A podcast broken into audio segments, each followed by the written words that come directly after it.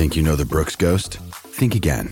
Introducing the all new, better than ever Ghost 16. Now with nitrogen infused cushioning for lightweight, supreme softness that feels good every step, every street, every single day. So go ahead, take your daily joyride in the all new nitrogen infused Ghost 16. It'll turn your everyday miles into everyday endorphins. Let's run there.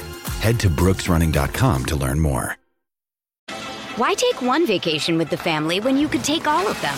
With Royal Caribbean, you don't just go to the beach. You visit a private island and race down the tallest water slide in North America. You don't just go for a road trip. You ATV and zip line through the jungle. You don't just go somewhere new. You rappel down waterfalls and discover ancient temples. Because this isn't just any vacation. This is all the vacations. Come seek the Royal Caribbean. Ships Registry Bahamas. With threats to our nation waiting around every corner, adaptability is more important than ever. When conditions change without notice, quick strategic thinking is crucial. And with obstacles consistently impending, determination is essential in overcoming them. It's this willingness, decisiveness, and resilience that sets Marines apart. With our fighting spirit, we don't just fight battles, we win them. Marines are the constant our nation counts on to fight the unknown. And through adaptable problem solving, we do just that. Learn more at marines.com.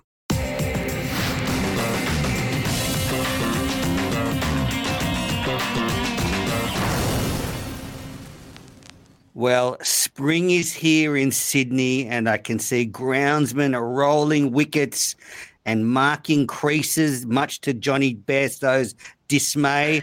Uh, welcome back to the Cricket Unfiltered podcast. I'm Menners. I'm joined by my new co host, cricket commentator and cricket expert, Gav Joshi. Gav, how are you?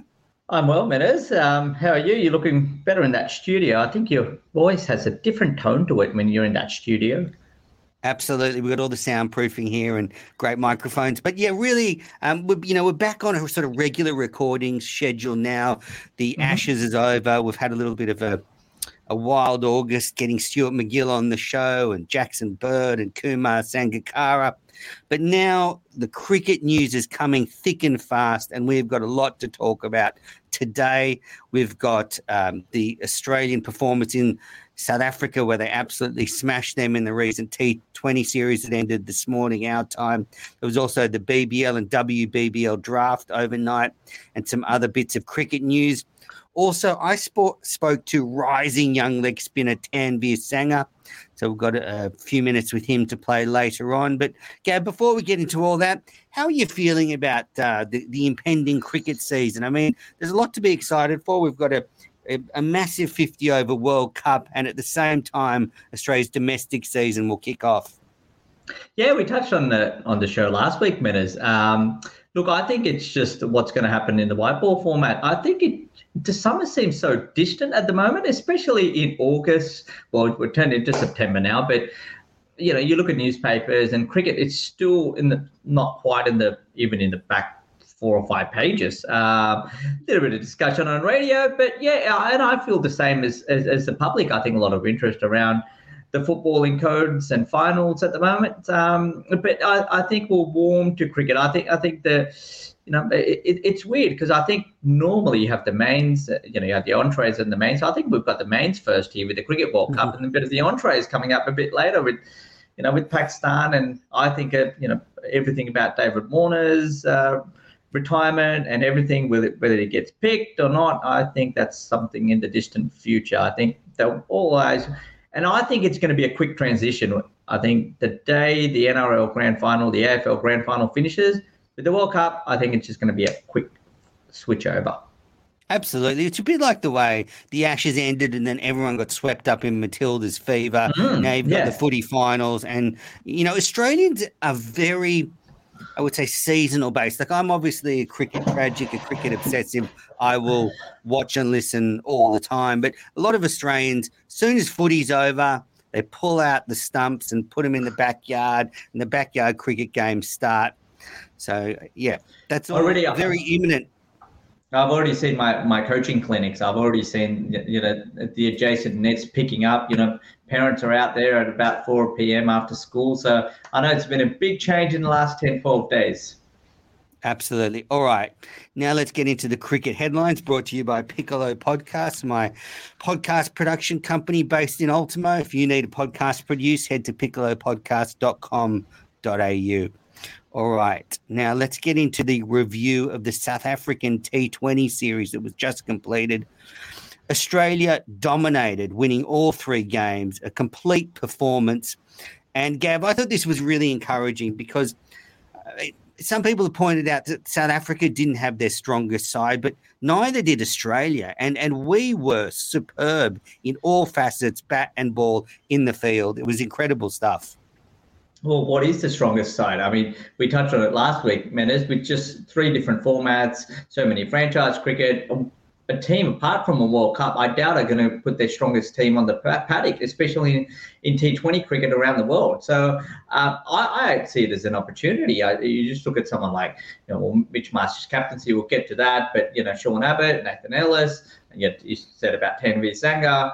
Um, Matt Short, you know, so yeah, look, I, I enjoyed it. I, I thought, you know, just to have other cricketers you can watch. There's just so much cricket at the moment, uh, but it's you know it's refreshing because all our focus has been on Marnus and Smith and Warner, and you sort of go in there and he's the new sort of group. Of course, different formats, but I think even as us, as as sort of cricket followers, listeners, we work in the industry.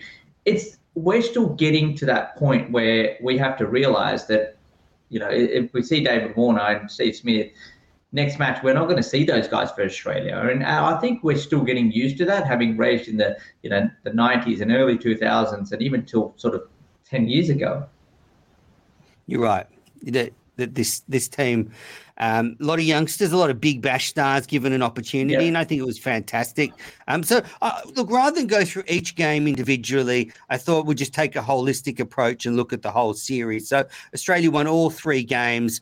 Uh, they batted first in the first game and set uh, 227, huge total uh, Mitch Marsh and Tim David, the destroyers there. And then in the next two games, Australia chased down two targets pretty comfortably with some exciting batting.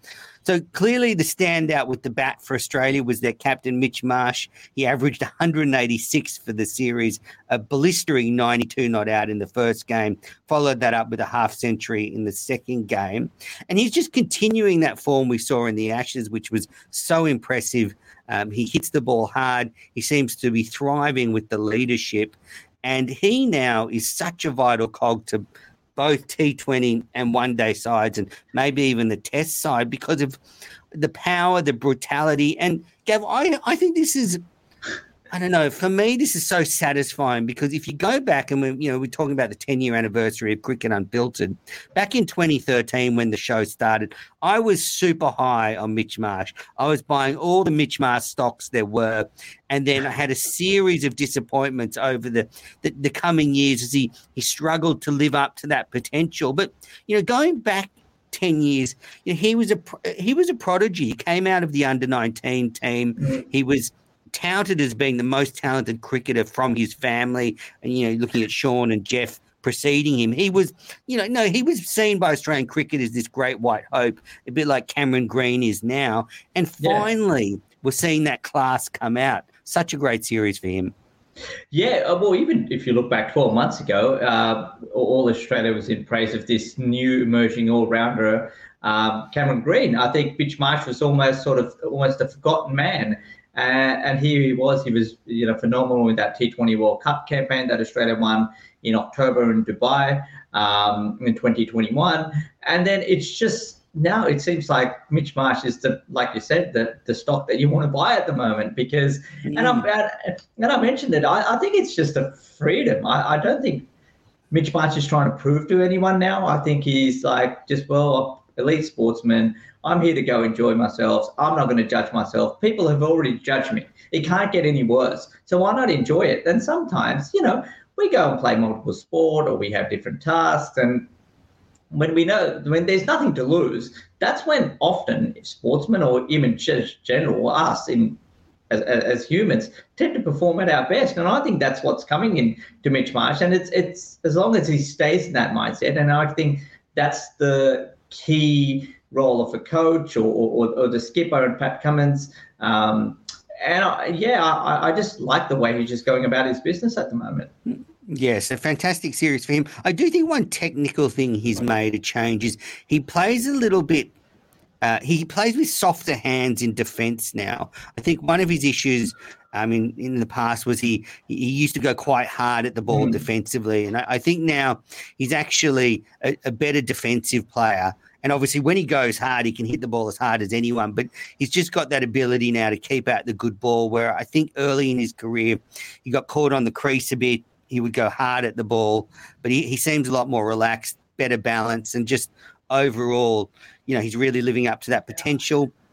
Um, also in the series, I thought Matthew Short um, played hmm. pretty well at the top of the order. That he was given a chance to open with with Travis Head.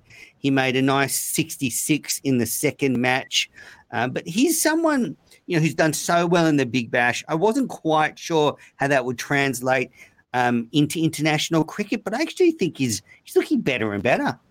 Yeah, absolutely. Like he, you know, he he played a lot of Shield cricket as well for uh, for Victoria. So you're thinking, I think it's taken like you know, Matt Short's probably 28, 29 years of age now. You, I think it's getting that time where cricketers probably need to understand what's the best format where they'll get the maximum amount of them, what suits them.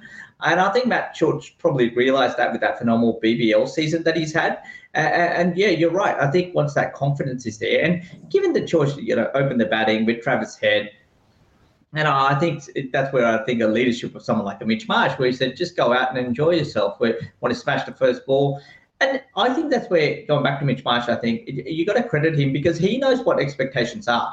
So when a new, when he's taking on a leadership role, he understands that how much pressure Matt Short might feel. So, you know, he might just say, look, even if you're going out and getting bulk first ball, doesn't matter. I'm giving you three goes. Don't feel because Mitch Marsh felt the other way. There was a whole lot of expectations, and when he felt uh, like did succeed. So I think that's probably uh, helped Matt Short a bit as well. But yeah, outstanding series. I mean, uh, Travis Head's in there from my what I've the whispers I've heard. You know, they want to make, keep him in that top order because they sort of uh, want to see how he gels in that top order spot. Looking forward to uh, looking ahead for the World Cup as well. Yes, and speaking of Travis Head, he made a wonderful 91 of 48 deliveries in the final match. Australia chasing 191 for the win. Also, Josh Inglis, uh, 42 off 22. I do really like the way he plays. You know, we know how good Head is, and I think at the top of the order, he's going to make a home for himself in white ball cricket in both formats. And uh, especially once Warner goes out of the the 50 over side. Uh, you know, you could bring a right hander up to open the batting with um, Travis Head. The other player, Tim David. Now, he's an interesting one. He made a blistering 64 in the first match, I think of 28 balls. It was just yep. phenomenal. Didn't get much of an opportunity in the, the next two games, but he and Mitch Marsh were just imperious in that first match. And, and as a result of that, he's been added to Australia's one day squad for the mm. rest of this South African tour. So there's five matches left. I think that's as backup to Glenn Maxwell in the World Cup because Australia needs a finisher in those last 10 overs of a 50 over match. And they've earmarked Maxwell clearly to play that role with Stoinis if Maxwell goes in under an injury cloud, they need a backup. And Tim David couldn't be a better power hitter to come in with, you know, 10, 15 overs in a one day game and just go off. Yeah, absolutely. I, I, I said it on the podcast last week. I didn't have him in my 15, but more you think about it, just, you know, the injuries Mac Glenn Maxwell's had, who's the ideal backup? Um, and it probably is Tim David, uh, but you know I think he has to limit the role. I think what the selectors have to consider is say, you could, can Tim David do a job when there's still about 15 overs left in an ODI game? Um, so I, I, think that's. But if he's there as a backup, um, you feel like he could make his way into that sort of 15, 16 man squad to India. So, uh, look, what, what I like technically about it, like there's been a lot of theories about how to sh- shut him down, is to sort of bowl outside that, you know, off stump um, and, and, and, block a certain areas because he's a pretty much a very much a leg side dominant player. But I think Tim David, you saw him in the IPL as well, evolve his game of, of power hitting sort of over sort of point and even third man area uh, because the general tendency is to bring anyone, everyone up and sort of he doesn't actually slice the ball or play it towards sort of behind point. He, he's not, but I think he's learned that over time. So I think, and in that blistering innings, you saw Tim David hit. I think he hit three or four fours, like sort of in that cover point area. So I think that was really encouraging. Yeah, I, I think he's he could be a bit of an X factor for this World Cup. Um, so that that's the batting. They're the re, the real standouts for me. You know, Mitch Marsh, Head, David Short. I did like that contribution from Josh Inglis in that last match, and I do think Inglis is a better option than Alex Carey in our T20 side. I think he's a he's a more dynamic player. He's beautiful with the gloves. I mean, that stumping of yep. Tanveer Sangha in the first match where he whipped the bails off so quick. I, I, am so impressed by Inglis. Not to say I'm not impressed by Carey. You know, they're both great cricketers, yeah. but from what I've seen of Inglis up close when we've been doing Shield matches, everything he does drips with class. Yeah, I agree. I, I think time might come quickly post sort of the World Cup, where I think we'll probably see Inglis as the wicketkeeper in the T20 format. Um, I, I, just I think he's just got so much um, yeah, he's, he's dynamic, um, and, and, I think Alex Carey is, while he's good, I, don't know about if he has the same um, power hitting capacity as, as someone like an Inglis. Um, so I, I, think so. It could just come down to how many left-handers are in the middle and right-handers, because that's become such a key nature of sort of the T20 matchups and, and strategies. Mm. I also think Inglis could make a run at the test spot as the, the keeper. I mean, Carey's done well, but he hasn't nailed it. He faded away terribly on the Tour of India. He faded away terribly on the Tour of England with the bat. I mean, he's a great cricketer. Don't get me wrong. I think, you know, we're very lucky to have him. He's a very good gloveman. But I actually think Inglis could put real pressure on Alex over the next couple of years. I right now I disagree. I think there's a big gap there, Menners. I, I actually think, yeah, I think Alex Carey's just, you know, like he's looking at his glove work. Yeah, it did taper off a little bit at the back end of sort of India, um, and also the back end of sort of the Ashes. But you just got to remember, like in those sort of conditions that he's not very used to, hasn't had a lot of experience in. I thought his keeping in India was phenomenal. I think he outkept, you know, uh, even K.S. Bharat, who was the Indian keeper. I think that's how mm. good it was. And also in the Ashes, yes, he, he did miss a couple of important chances uh, in the back end, but I think his glove work is phenomenal. I think not just that. I think he's well loved by the like cricketers. Um, I think he forms a great integral part of that team. What Pat Cummins wants. Um, you know, he, he wants these guys who are sort of, you, you know, they fit in really well. Um, uh, you know, there's there's no, and I think you know Nathan Lyon has a great rapport with him. Travis Head has a great rapport with him. So I, I, I think so. I, I genuinely believe that you know I think Alex Carey is there for a bit of a long run. I, I think he's phenomenal. Well, judging by the loyalty of the Australian selectors, I would agree with you that they don't tend to make fast changes. But I, I do think Inglis's upside with the bat could be more than Carey's. Like I think Inglis could be that Gilchrist that comes in and smacks a runner ball 80 and changes test well, matches. Well, if, if Australia want to play that way, then that, but I can't see this team going down that method. I mean, you know, you got Smith and Marnus and even someone like a Cam Green, a Carey. You know, that, that, look, a lot of people have just gone out and probably said that they've seen England bat in the manner that they did, and suddenly every team wants to capitalize. Mm, but you got to have the, yeah, well, you got to have the right artillery, and I think Australian cricket. I mean, let's face it, the Ashes was close, and probably Australia didn't win it, but they did retain the Ashes. So. And I think Carey fits into that. I think just the way that you probably want Australia to play, I think he's an ideal person. If they go down in two years' time with the new upcoming stars, you know, maybe two or three years on, where Smith is out, Marnus is out, or, or sorry, Warner's gone. If they're looking for a more sort of Travis Head kind of approach, um, and who knows, Travis Head might uh, sort of want that approach because he could. I'm calling it a revelation here, Menners. I think Travis Head will be the next Australian skipper, no doubt about it. Um, but uh, but yeah, like so he might build that, and he Inglis might fit into that. For now, the way Australia's playing, I think Alex Carey is ideal. He's perfect. Um, and I reckon, unless he has a really poor, not just the summer, but in, in general, but he's just like a type of batter who always gets runs. I, I still think Alex Carey, you've got to look at. He might not get the big score, but I think tendency is he always scores those 20 and 30, and there's an important sort of a 60, 70 run partnership. So, um, and which yeah, has I been like so important. Yeah, so I, I don't think so. I, I, think Inglis is a long way away. All right, okay. Uh, now let's get into the Australian bowling um, from this T20 series and some real standouts. Firstly, Sean Abbott. He played all three matches, eight wickets, economy of seven runs per over, average per wicket 8.75. Stoinis also, also took five wickets, which is a good series for mm. him. Economy 8.14. Behrendorff played one game and took a couple of wickets. Tanveer Sangha, the revelation, played the first game of the series after Zampa was ruled out with a bit of a flu, and he took four for 31 on debut, the best figures by an Australian on debut in T20 cricket since the very first T20 international. I think that was Casper. Michael Kasprowicz took the best figures back then.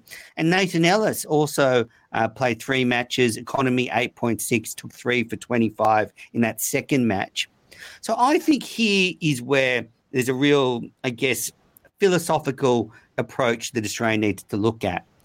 I think Sean Abbott and Nathan Ellis are making claims to be better white ball bowlers than Hazlewood, Cummins, not not Stark because I think Stark's record is unbelievable. Yeah. But you know, Sean Abbott, he's making a pretty s- strong argument to be included in Australia's first choice T20 side.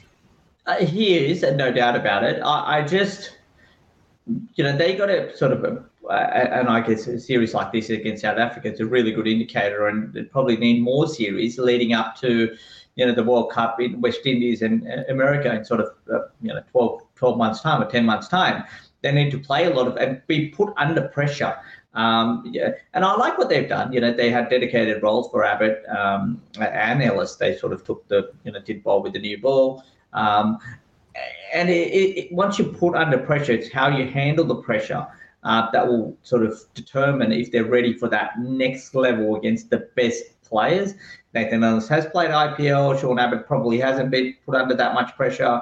I look at a couple of Sean Abbott's uh, games for Australia in the T20, and you know he, has been he's bowled a couple of the penultimate overs and has been smacked around. So you know, and I look at someone like an Andrew Tye as a good example. I mean, it's like phenomenal cricketer, phenomenal death bowler into BBL. He, you want to go to him, but there were a couple of clutch matches in T20 internationals where Andrew Tye hasn't held up. He's been hit for 18, 20 runs. Now that could be the nature of T20 cricket, but well, I think the, I think the batter's got got to know his slower balls pretty pretty his yeah, variety. Yeah, I think so. You're you're you're right. So I think but, but I think Abbott but I think Abbott, though, one thing about Sean Abbott is he's got beautiful seam position at the moment. The way, you know the way he ball, bowls with the new white ball is phenomenal. I think he gets more yeah. out of it than any of the other Australian bowlers, apart from maybe Stark. But even you know. Abbott's oh. seam position and angle on the crease, shaping yeah. and swinging away, it's it's very compelling. Yeah, you're, you're right. I think Sean Abbott can bowl with the new ball and the white uh, and in the back end. I think he can. In fact, I think it's a good shot to go to India because if the the nature of the pitches are dry, we haven't got a lot of dew. He actually gets a bit of reverse swing as well. So, um, look, uh, you know, it, it's hard. I don't think they're quite they're there. You, I understand they're pushing these two Cummins and, but that's, you know, I, I don't. I think that. Do you think though on in, Indian wickets that you know we've got three tall fast bowlers, Stark, Hazlewood, Cummins? Don't you think an Abbott or an Ellis with a different um, build, different delivery action yep. trajectory. That's it. Different release point would be valuable. Yeah, yeah, I agree. I, I don't disagree. I so I think one of them will get picked for the World Cup. Uh, which one it is, uh, I don't know. I think Australia will go with it. Uh, it will be big three quicks. Abbott adds a bit of batting, probably a bit more experience as well. Knows a lot of the New South Wales players. Um, yeah, you're right. I think it's a closer. But I, going back to your original question, is he pushing those two out? Not yet. I think. Yeah, and Abbott's still a sort of tall man. I, I, I think he's he still hits the deck a little bit more than Nathan Ellis. Um, so if they're looking for totally different, then I think Nathan Ellis sort of you know, but he did get smacked around a little bit. But uh, look, if I was to take anyone, I think Australia will play the three quicks. Their, their secondary option will be use the all rounders, and then it will be if need really need be then play like a Nathan Ellis. But I I would my gut feel right now is I, I would take Nathan Ellis over Sean Abbott. Oh, I like it, and I, I agree. He does offer something different, but just how gutsy does George Bailey and co want to be? I guess the other one for the bowlers to talk about is Spencer Johnson. Played two matches, I took a couple of wickets, dreadfully unlucky in the in the third game. Had one of the South African batters plum LBW in his first over, and the umpire didn't put the finger up. It, it, was umpire's call, but you would expect that one to be given out. It was full swinging back into the right hander, and he, he didn't get the luck. But again, Spojo, Spencer Johnson, certainly, I think you'll. You, I don't think you'll see him in this 50 over World Cup. Uh, no. It'll be struggle to get in there, but I think you'll see him playing a lot of cricket for Australia. All right, that is it for the T20 series in South Africa. Australia dominating South Africa at home, three zip. What a great way to start our campaign, not just for the, the 50 over World Cup, but also the 20 over World Cup next year. All right, we're going to take a quick break and then we'll be back to continue on with the cricket headlines.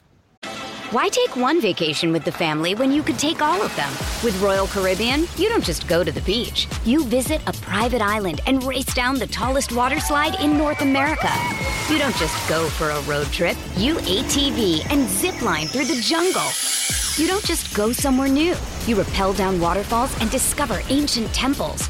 Because this isn't just any vacation. This is all the vacations. Come seek the Royal Caribbean. Ships Registry Bahamas.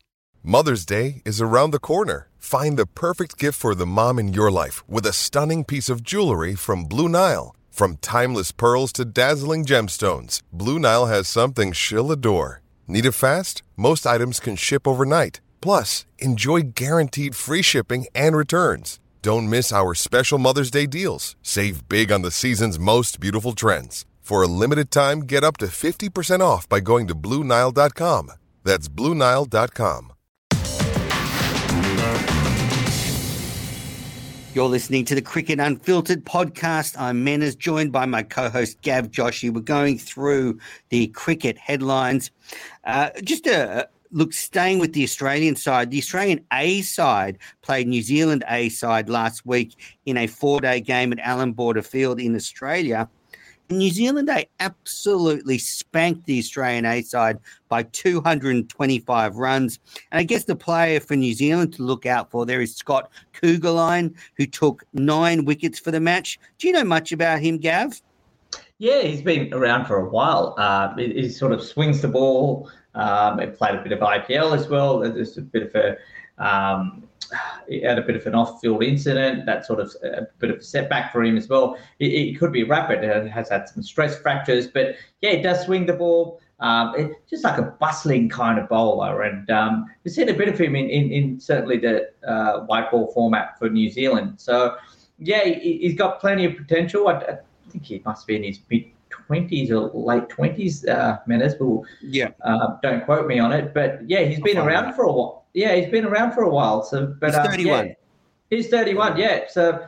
Yeah, he's been around the New Zealand setup for a while now. Um, but it, was interesting yeah, he just, see. He destroyed no. Australia A. So he took nine wickets. A poor performance from Australia A at home, getting spanked by the Kiwis by over 200 runs. Certainly not going to be knocking the door down for Test selection with that. Caleb Jewell, the Tasmanian left-hander, made a nice 78.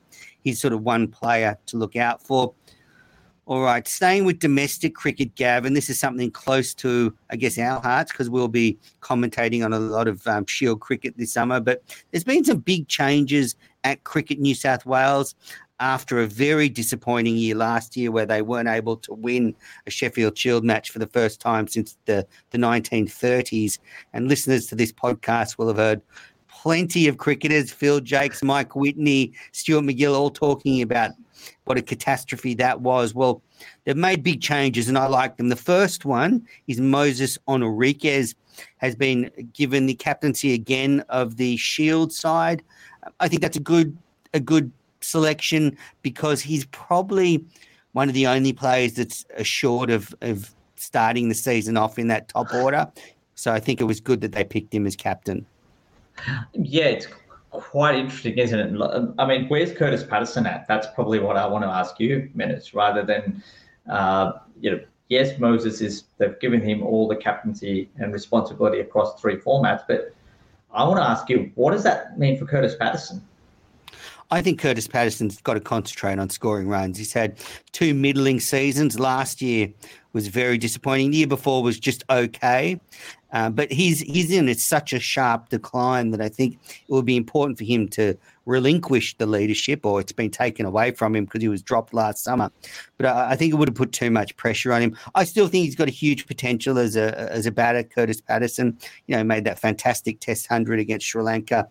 144, I think, uh, on test debut. So, uh, oh, it's his second test. So I think there's a big upside to Kurtis Patterson, but New South Wales needs him to stand up. Like he's not assured of selection. He'll have to earn his spot. He'll have to keep his spot. Um, so his career, you could say, is at a crossroads. Oh, it's a big call. I mean, look, one thing for sure, Kurtis Patterson. I mean, he got some real rough decisions last year in the Shield. Um, you know, probably stranded down the leg side a couple of times, a couple of LBWs, probably didn't go his way.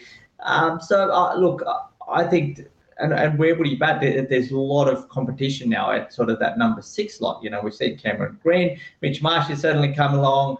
Um, but, you know, you think. Yeah, I don't think he, I, am not talking about him getting back into this range. I'm like, he might not even be playing for New South Wales if he has another bad well, year. Uh, well, that's a big call because, like you said, I mean, you look at you, you sort of touched on it. Is is Moises just in this team because he's the only person they can pick. And if that's the case, and that's what we've probably got the ring of these changes that will come to, is where is New South Wales cricket at? I mean, here we were, you know, four years ago, Jack Edwards, Jason Sangha, um, likes of, you know, Gilkes is probably just maybe a little couple of years behind them in his development. But why haven't these players been able to sort of cement their squad, not uh, not just cement their uh, name in the in, in the playing 11, but score runs.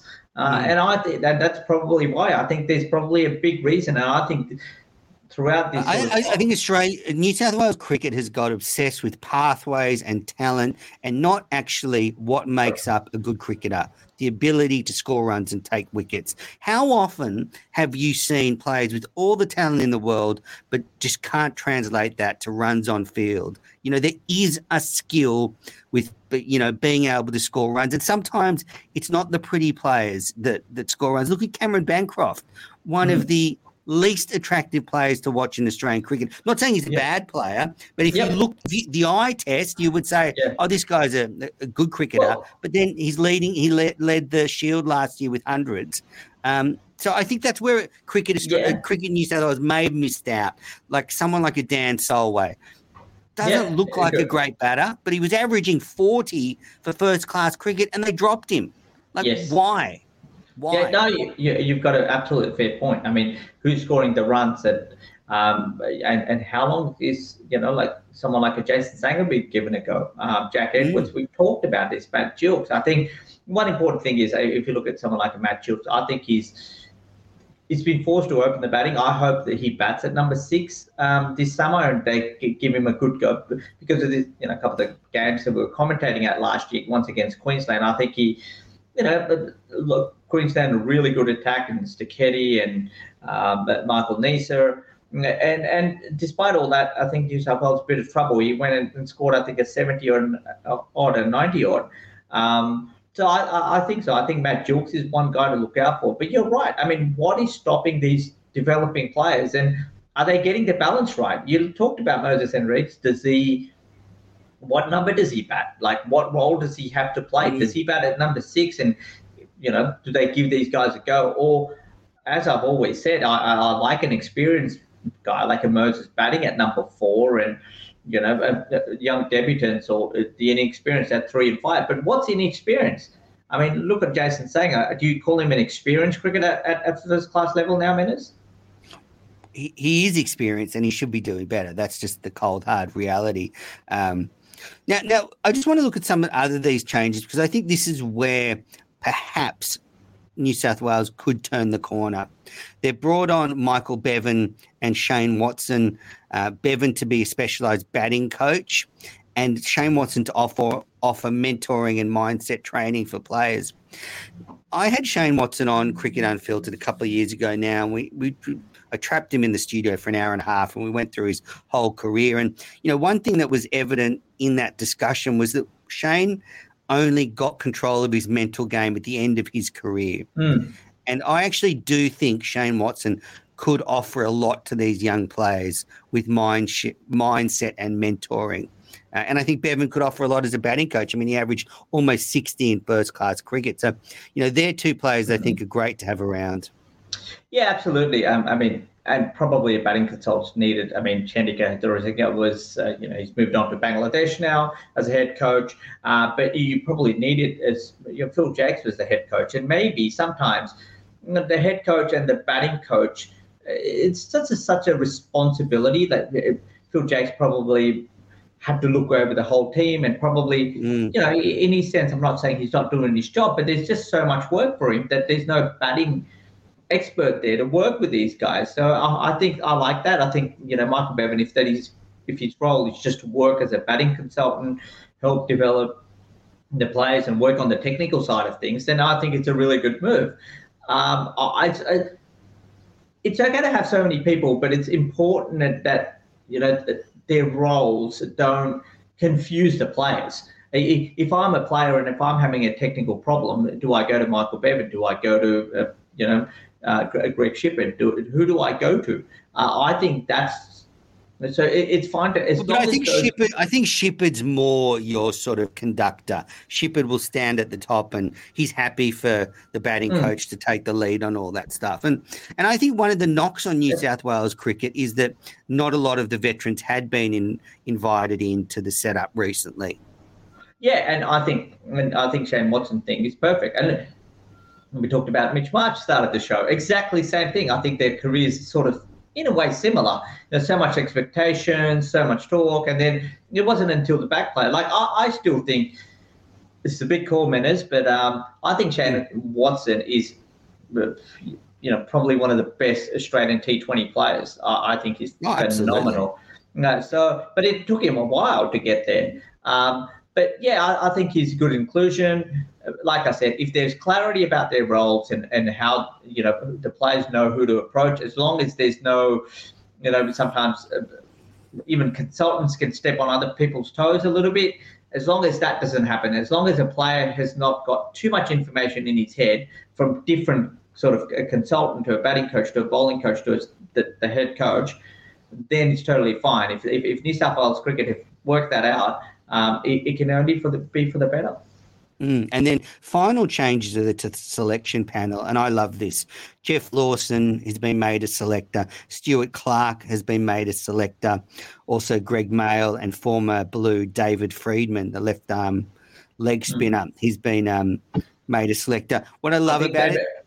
I think David Freedman's been part of the pathway system for a while as well. And mm. speaking of a lot of the New South Wales players, they're really highly rating um, so clearly, you know, he's one of the guys that even some of the couple of the news, Beau Casson, who's across the force in WA, who's talking about the, the role that Freedman's played amongst the young, because both of them are part of the development um, pathways and how important they've been for, for getting these guys to a certain level. So, and I think Meadows, there, there is a challenge to take them. Um, you know, I'm not saying pathways coaches are a little bit more hands-on. I think they probably have to fine-tune techniques. While I think when you look at someone like a Greg Shipperd or maybe Phil Jaques, they're sort of sitting at the top. Do they actually have time to be? A, do the players need adjustment? It's more sort of the mental side of the game.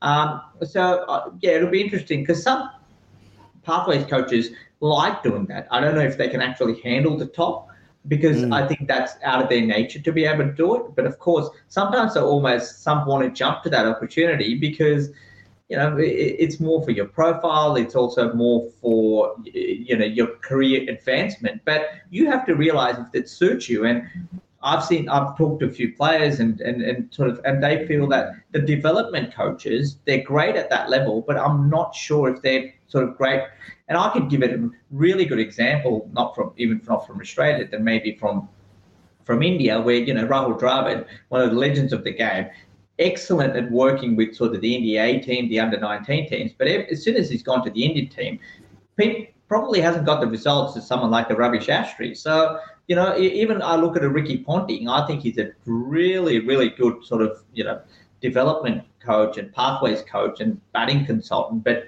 Ricky as a head coach, whether he wants to do it, uh, who knows? He probably will be, but it's a big jump. It's a different because these guys are really hands on, and I don't mm. know if the full sort of the managing team sort of thing suits them. While clearly it suits someone like an Andrew McDonald. Also, I love Geoff Lawson and Stuart Lark. Stuart Clark being involved in the in the setup again. I mean, Geoff Lawson to me is one of the underrated greatest cricket hmm. minds in this country. Uh, I just think he's a superb um, scholar of the game. He reads the game well, and I like the fact that Stuart Clark pulls no punches. If he if, if someone is not performing in the blue side, he will say you've got to drop them. Um, so yeah, I think yeah. New South Wales cricket is headed in the right direction. Yeah, and I think it's to be able to connect, and we hear it from multiple sports now. If you have someone, and no disrespect, respect to sort of Geoff Lawson, but you know, there, there are some players and there's some things that can they connect with that next generation. Um, you know, where you know mm-hmm. Geoff Lawson probably as a coach, you know, in dressing rooms, phones weren't part essential part of lifestyles. Now they are. So you know, how do you, the attention span probably for most people in the world is less. How do you manage that? So these are sort of challenges more sort of for maybe a Geoff Lawson. So that's why you find a lot of young coaches coming through who can connect. Um, so I think New South Wales, just looking at the coaching, I think Shane Watson's playing that. Greg Shipperd, you've got to credit him because he's been around in the system for a long time. Michael Bevan, probably an old sort of style coach. So he's, uh, you know, Geoff Lawson, as you mentioned, he's in the setup now. Stuart Clark also, um, who don't, they don't take any bullshit. Um, no, and I, I, think it's a good mix because I think uh, Geoff Lawson and Stuart Clark are invo- uh, involved with Sydney Premier Cricket. All right, mm. I hmm. want to get on now to the Big Bash draft because last night we had the Big Bash and the WBBL drafts and some interesting selections. So the Adelaide Strikers got Rashid Khan, um, England all-rounder Jamie Overton, who was player of the series yep. in the 100, and Adam Hose, who I think they had last year. No surprises yeah. there. But then the Melbourne Stars have gone for Harry Brook, Haris Rauf, who's obviously played there a lot, the Pakistan Quicken, Uz, Uza, Usama Mir. Usama Mir, he's a he's a leg spin bowler, I believe, mm. from uh, Pakistan, quite tall. I think he's six foot three, and they like the way he gets a bit of bounce. So um, that's that that's one of the reasons. Um, the, the, the concern for the Stars with yeah, the concern for the Stars with Harry Brook is there's speculation that he won't actually be playing much cricket because he's playing all formats for England. They're due to go mm. to hmm. India early next year, and so he might not actually come to the Big Bash. So that'd be a big disappointment for the Stars. I thought the Sydney Sixers did great. Tom Curran and James Vince obviously played um, for the Sixers before, but Rehan Ahmed, the England spinner, the leggy. Yeah. Um, picked for Sixers. I think that's a, a great pick. Um, and then the Hobart Hurricanes, Chris Jordan and Sam Hain. I think Sam Hain played at the Heat last year. Again, we know how good Chris Jordan is in the T20 game. And then they've picked a former New Zealand international, but he's he's actually got the American flag next to him, Corey yeah. who we could see lining up for the Yanks in the World Cup next year. So they're good picks, I think, so far for the Sixers and the Hurricanes. The Renegades, big picks for them. They only went for two, but they got Quinton de Kock and Mujib ur Rahman. I mean, yeah. Mujib on that wicket at Marvel could be devastating, and we know how good de Kock is. Um, so I like those picks. They didn't go for their their third and fourth picks because they want to try and sign some international players after the draft. Yeah. Um, and then you got Sydney Thunder went for Alex Hales and Zaman Khan. Uh, obviously, Alex Hales played a lot for the Thunder, so that was no surprises. Uh, the Heat, they got Colin Munro, Sam Billings, and Paul Walter, the England player. And then finally, the Scorchers went for Zak Crawley. We all know what he can do. Nightmares from the Ashes, and Laurie Evans, who of course was their wonder pick from the last couple of uh, last couple of seasons. So overall, um, not bad. I think for the the WBBL, uh, sorry, the BBL draft, not too many surprises. Some of those clubs are going to sign some more internationals. Um, when they, I think there's some clubs that want to know who's going to go and play in the sort of um, Emirates T20 league that starts mid January. Yeah, yeah mid January is it? Maybe. I think, yeah, I, I think, think, it's like January 18th yeah. or 19th. So, That's for right, example. I think Rashid Khan is already told the strikers he's leaving around then, so he's available sort of for eight of their ten games and none of the finals. So, look, what I'm not. I don't love the Big Bash draft. Like, I, I think it's a good idea and it'll get better, but it certainly doesn't have a lot of the excitement that say uh, an IPL draft has because most clubs seems well, to get get what they want. They do, but it's also the eligibility of the player and how long they're going to be there for. I mean, we're still uncertain with some of the T20 competitions. I mean, we saw with South Africa they were trying to run their T20 comp the first time it fell through. So, um, is that comp going to run? Um, well, it went last year, so I think it'll happen this year. But... Yeah, well, exactly, and that sort of clashes. So uh, if that clashes, then what's the story with Quinton de Kock? Like, there's just so exactly. many questions um, about this. So yeah, I don't know about the draft. That's why it takes away from it. That's why it takes away from the draft because you'd be like, oh, great, they signed someone. Oh, for four games. Wow. Yes. Um, yeah. Yeah. All right. And then looking at the WBBL draft, I think the big one is Marizanne Kapp. Um, was signed by the Thunder from the Reneg- uh, from the Scorchers, where she played so well for them, and I think she's the biggest signing of the the WBBL draft because um, she's such a good player. She excelled for the Sixers when she played in Sydney, so I think um, you know that's that, that was the biggest moment of the draft. Sophie Devine stayed with the Scorchers. Alice Capsey, the England star, went to the Melbourne Stars. The Hurricanes got Shabnam Ismail, great player. This is the first ever WBBL draft, so it was draft, historic. Yep. Um, Amelia Kerr went back to the Heat. And the Sydney Sixers signed Chloe Tryon, the yes. um, South, South African all rounder who bowls some good left arm spin to try and plug that gap left by the injury to Sophie Ecclestone. Uh, so I thought the WBBL draft, again, a bit like the BBL draft, not too exciting, but but that little um, go from probably. the Thunder to get Kapp was the big one. Yeah, probably not the timing for the draft. I think everyone's still sort of, you know, in that footy mode and how many eyeballs are going to be on the cricket. Maybe I think it needs to happen now because you're, you're, sort of chasing players, you know, which are going to start maybe, especially WBBL in October. And need to start drafting Australian players because that would be great yeah. to see, you know, clubs battling over Elise Perry or Alyssa Healy. Yeah. Um, you know, I think that that's the next stage. But the draft has been done stepping back, still a lot of great talent coming for the Big Bash this year in both the men's and women's competition. I'm not being paid by Cricket Australia to say this, by the way. I, you know, despite the challenges of other competitions, I think uh, the WBBL will continue to be the, the premier yeah. women's competition at the moment. And I think um, in the, the BBL, now that it's a 10 game competition, you'll still get these players staying for longer. Longer, um, yeah the, the unfortunate thing is you might get to the finals like like we had last year, and it'll be like, where are all the international players gone? And, and yeah. unlike last season, you can't plug the gap with Australian Test players. That's what worked so well for last year. All the international players left, but the Test players for Australia became available, and we had those magic moments where Steve Smith um, was able to score a couple of hundreds and. Um, yeah, so I just don't think we'll get that because the test side's playing in late January. Yeah, well, Steve Smith got a, you know, finally went through all the hoops to play. that was the challenge. And let him play finally. all right. Um, we're going to take our final break and then we'll be back. Uh, I've got a, one, uh, one thing I want to raise with Gavin. We've also, when we come out of the break, you'll hear my interview with Australia's new leg spinning star, Tanveer Sangha.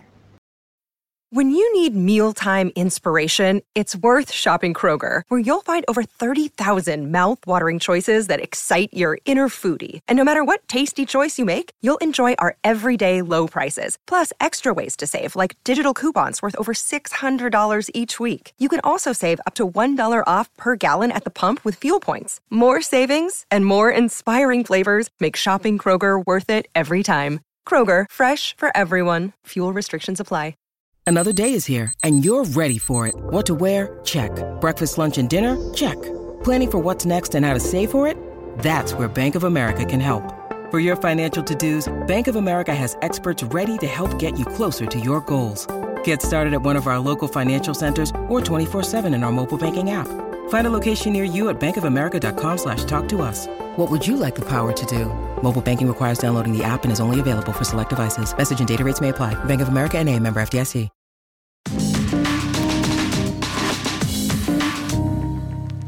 Uh, g'day, Tanveer. Congratulations on your performance. Um, just wondering if, if your mind sort of looked ahead a little bit uh, to possibly playing in the World Cup in India and what that would mean to you. Um, I'm usually not a person to think about the future. Obviously, I know there's a lot of people talking about it, and there's preliminary squads and stuff for it. But obviously, that would be an unbelievable thing, like especially not playing cricket for 12 months and then coming in, playing a few games in the 100 and now making my debut. It would be an unreal six months to be a part of. And especially the squad we have is such a strong squad. I do see it tough to break into, but playing back home where my parents are from and where the heritage is from, I think it would be an unbelievable thing playing in the World Cup, playing against such good teams and showcasing what I can do there as well will be, I think, quite an amazing experience. It will be definitely surreal, but as I said before at the start of this, I like to stay in the present as much as I can and just worry about that later on if it does come to it. And what did your parents say after the performance overnight? Oh, super proud. They were obviously unfortunate couldn't be over here, but they were watching back home. I know it was late back home, it's two or three in the morning, but they were super proud, super happy. I know even if they're at work today or have been at work today, they would have been super happy and had an amazing day. And I really am grateful for the sacrifices they've made. Well, what sort of relationship do you and Adam Zampa have? You know, how much is he helping you? Um, yeah, how, how, much are you working together? Um, I've had a great relationship with Zorb. He's been very helpful. He's more than open to and friendly to chat about anything. And every time I see him, we always have a good chat, even if it's not about leg spins, anything in general at all. And he's very nice. He's helped me with a couple of things that I've been working on as I'm trying to develop more skills in the white ball area. And I think Zorb is a great person to talk to, even if it's just about general cricket or if it's about leg spin, off field stuff, whatever it is. He's been very helpful and very open. Tanveer, tell, me, um, who, who, who sort of, which leg spinners inspired you to take up the craft when you were younger? I guess there isn't a leg spinner that made me bowl leg spin. I used to bowl pace. I think everyone knows when I was in my junior days and then up until 12, I thought I bowled quick, but I was actually quite slow. Mm-hmm. And then I changed to off spin, but then my fingers weren't big enough to actually spin the ball and get over it. So then I changed to leg spin, and then I think because I didn't have anything after that, I just stuck with it. And when you sort of look at other leg spin, is there anyone you try and emulate or model yourself on, like a, a Kumble or a MacGill, Warne?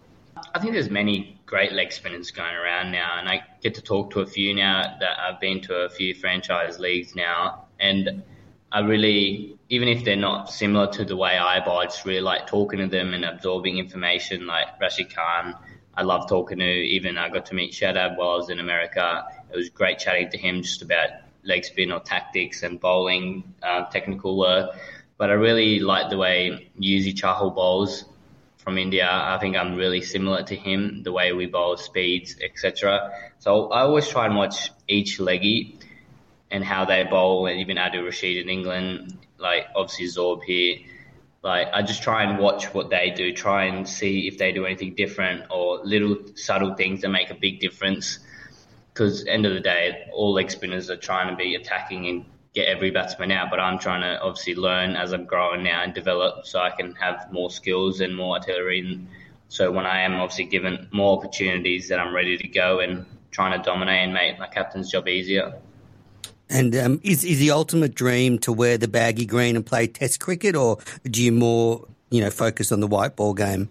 Um, oh, definitely a dream in the back of my head is to get the bag green. I'd love to play Test cricket for Australia. I'd love to play one day cricket for Australia.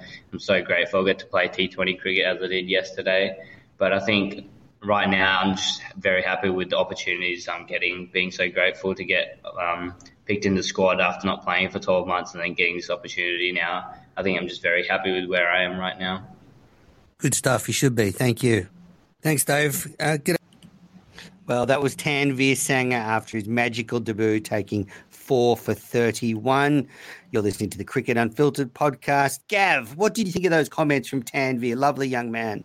Uh, yeah, I, I, think the one that stood out for me is I think he's defined his style of bowling. Well, when he when you asked him about what kind of leg spinner, and he said uh, Yuzi Chahal, which means he he feels he has the, the like he w- wants to keep a bit of loop in his bowling, but something which is different to Adam Zampa. Adam Zampa is almost I look at it as a bit of a like you know he bowls into the pitch and back of the length and his accuracy and hitting that sort of you know four or five meter mark uh, with a flat trajectory is almost his strength.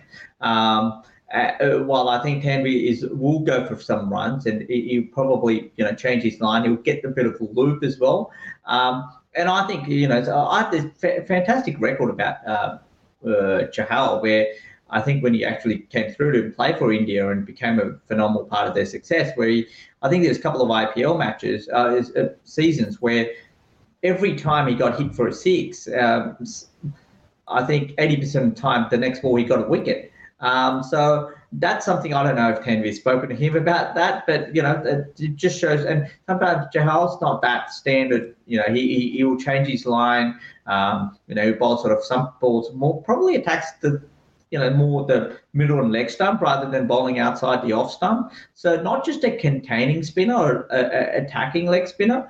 Uh, and I think that's good to know that Tanvi is is realizing what his craft is and you know, he's not trying to replicate Rashid Khan, but he's actually fi- found out the identity on um, or, or, the type of bowler that he, he sort of wants to be or he's trying to be. Mm. Yeah, and what a fantastic story. You know, immigrated to this country from India now, you know, knocking on the door of the Australian side, but it's made a um, T20 to. Went, went, to went to East Hills Boys um, High School, Menners. They all make them all down there. You know, same I, same I, school as you same school as me. Lots of good there cricketers. Steve Waugh, Mark Waugh. You know. Um, what happened yeah. to you?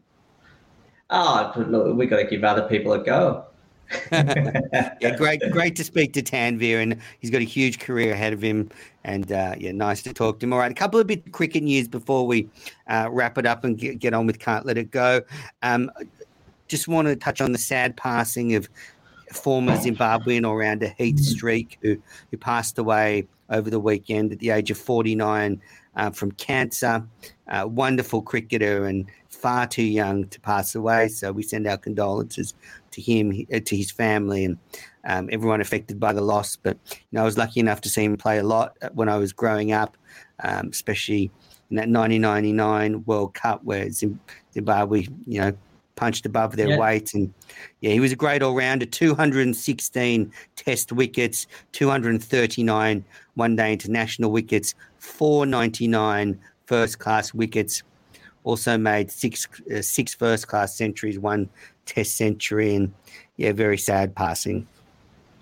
Yeah, really sad news. Uh, I think it was a coach for a while as well. But yeah, just you know, I think his wife's put some photos on social media, and you know he probably didn't look in the best shape as well. So it's a very sad news and much loved. And like you said, that you know that late '90s, early 2000s Zimbabwe team.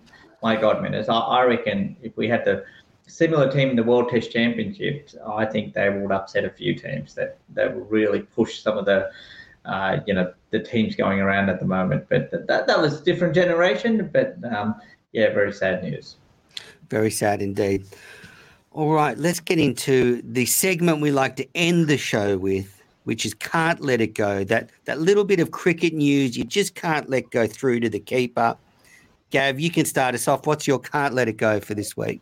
Well, the can't let it go is the Asia Cup is being played in Sri Lanka, minutes, and I can't let it go because they're playing in, you know, in, in, in Kandy where they know this is the, the monsoon season. This is where it affect the matches get affected. There was a lot of talk of moving them to a different place, like could be Colombo, could be Dambulla, could be a different part of Sri Lanka, which probably don't get affected.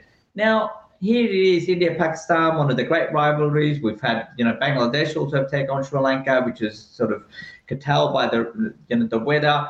Surely if you know it's going to rain, you've got to play at a different location, Menners.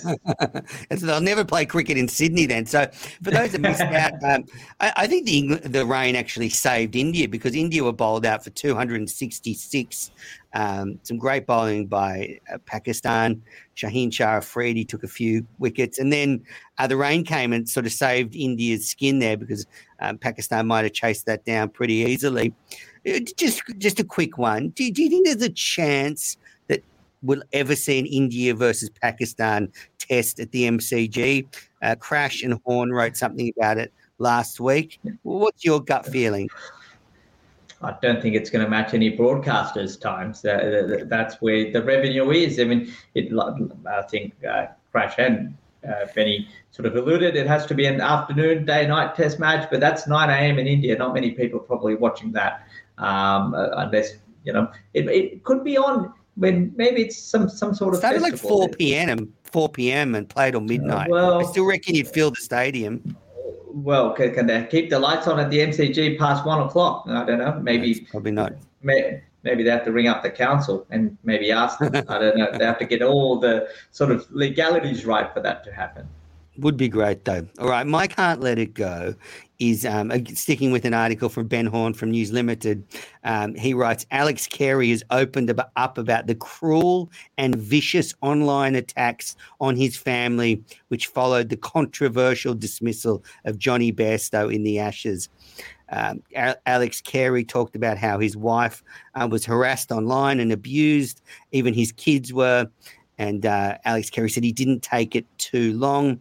Uh, ben Horne reported that there was a relentless stream of vile abuse aimed at his and his wife Eloise and his young children by faceless online trolls.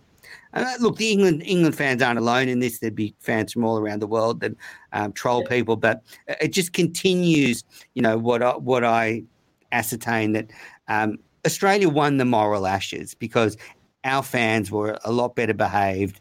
Their fans carry on like pork chops when we were over there. This is further ev- evidence of us. Alex Carey is the nicest guy in Australian cricket.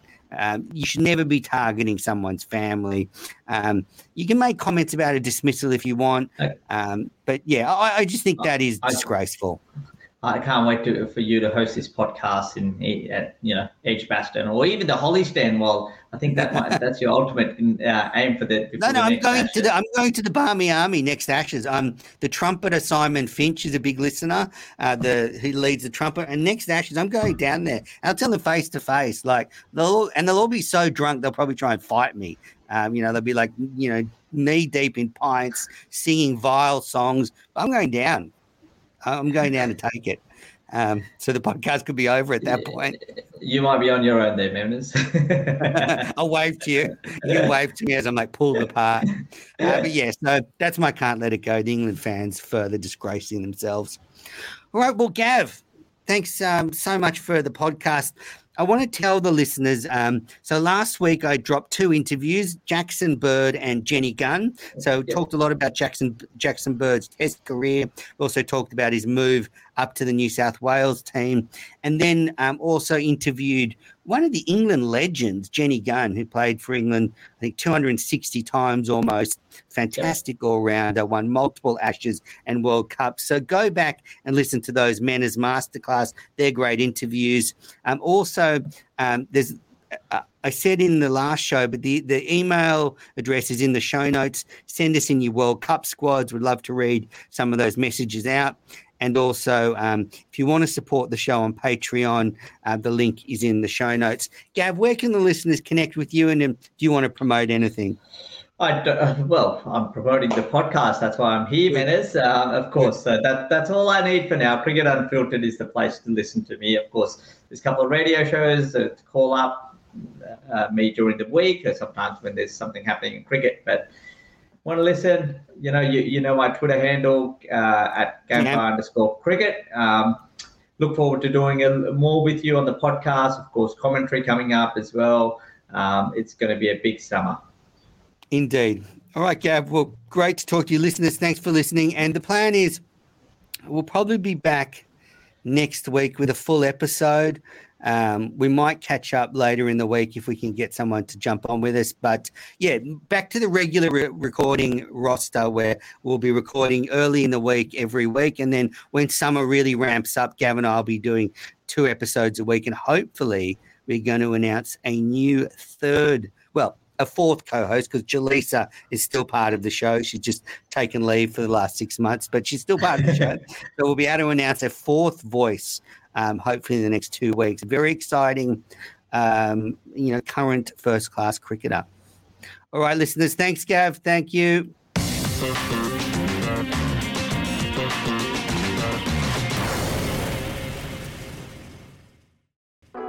This is a Piccolo podcast production.